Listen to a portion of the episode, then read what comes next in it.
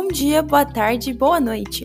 Esse é um podcast produzido por alunos da Escola Comunitária de Campinas, mais especificamente por mim, Júlia, pela Tatá. Oi, gente.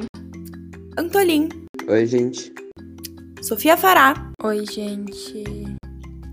E Caio. Oi, gente. Esse trabalho representa a finalização do curso de temas atuais proporcionado por nossa instituição educacional.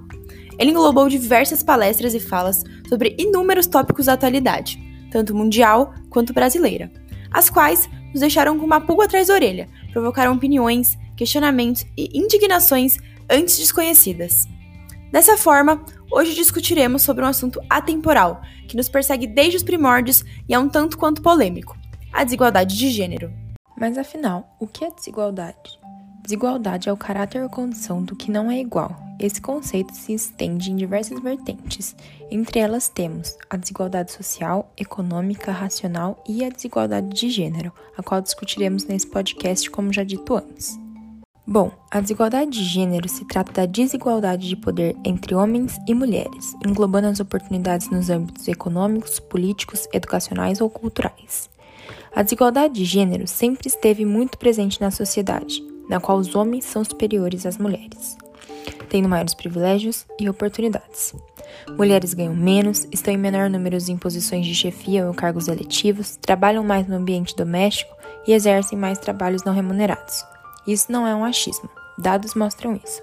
Segundo o IBGE, em 2019, mulheres gastaram em média 21,4 horas por semana com afazeres domésticos, enquanto os homens gastaram 11.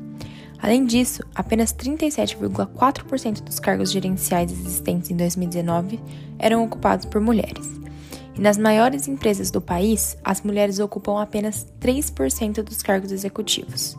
Inclusive, as mulheres ganham 77,7% do salário dos homens no Brasil, diz IBGE. Bom, agora eu vou falar um pouco de como a desigualdade de gênero começou e como ela se vem desenrolando até os dias atuais. A desigualdade de gênero acontece em um pressuposto em que as mulheres são mais frágeis, fracas e incapazes de ver uma vida independente de um homem. E por isso, muitas sociedades julgavam que os homens eram superiores e que as mulheres deviam servir os homens e até algumas vezes ser propriedade deles. Podemos ver que essa desigualdade de gênero não é de hoje, e ela vem de há muito tempo atrás. Isso se torna perceptível em um estudo realizado pela European Journal of Archaeology, em que, através de sepulturas de 5 mil a 8 mil anos atrás, eles conseguiram provar a predominância no homem na sociedade desde aquela época. Eles chegaram à conclusão ao perceber que nas sepulturas a grande maioria eram de homens. Isso indica a maior importância social que a sociedade dava para os homens. Isso aliado com cenas em pinturas que mostravam um homem sempre superior em caças e às vezes guerreando, mostrava que a desigualdade de gênero já acontecia desde aquela época, é, pois o homem era sempre visto como algo superior à mulher. Apesar do esforço de muitas leis e ONGs, que iremos citar daqui a pouco, é, a desigualdade social ainda está muito presente na nossa, na nossa sociedade atual. É como podemos ver alguns exemplos, tais como na disparidade salarial, que muitas mulheres fazem a mesma função que os homens, é, têm um salário muito mais reduzido. Também podemos ver outros exemplos em que a mulher é literalmente tratada como propriedade do homem. É, isso acontece muito no Oriente Médio, mas também não se engane que acontece muito em outras partes do mundo. A desigualdade existe desde sempre, com os homens oprimindo as mulheres e seus direitos. Mas a partir do século XVIII, essa situação começou a mudar, pois foi aí que feministas como Mary Wollstonecraft começaram a se rebelar à situação que havia acontecendo há muito tempo. A partir do fim do século XIX e no início do século XX, as mulheres começaram a ter uma atuação na política, fazendo com que seus direitos fossem reivindicados e agindo cada vez mais na política.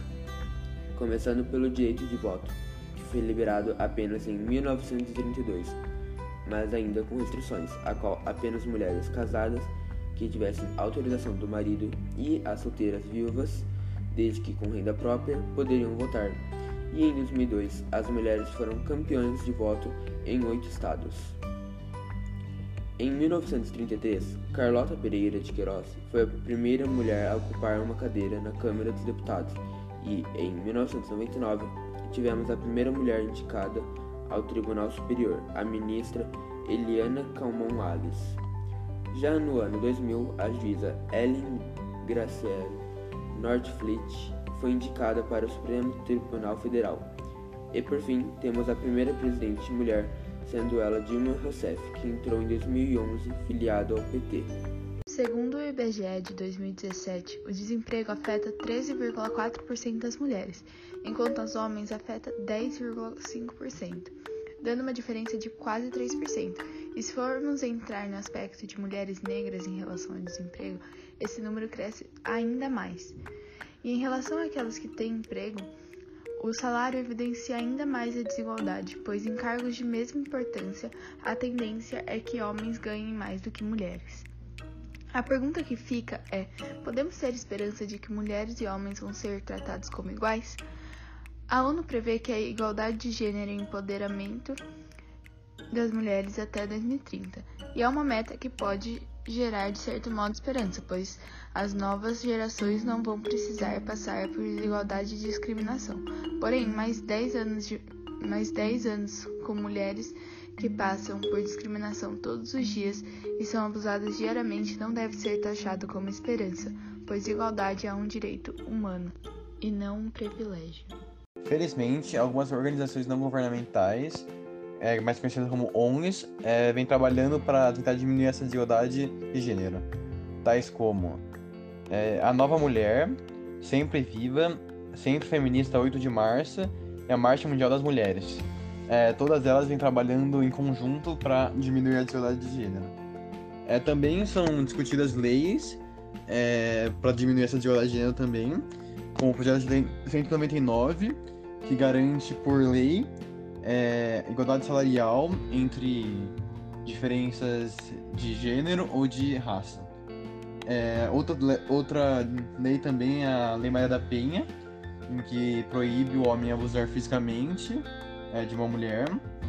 É, algum projeto de difusão que podemos destacar é, no, no ramo de tecnologia, em que apenas 20% da, dos trabalhadores são mulheres e vem fazendo muito, e tem muitas iniciativas para que esse número aumente e que mais mulheres possam ingressar no ramo. Como eu posso efetivamente combater a desigualdade de gênero?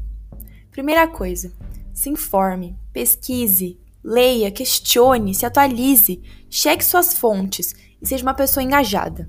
Saiba dos seus direitos, da sua liberdade e da liberdade do outro. Trabalhe a igualdade dentro de sua própria casa. Divida as tarefas domésticas com o outro de forma igual, por exemplo.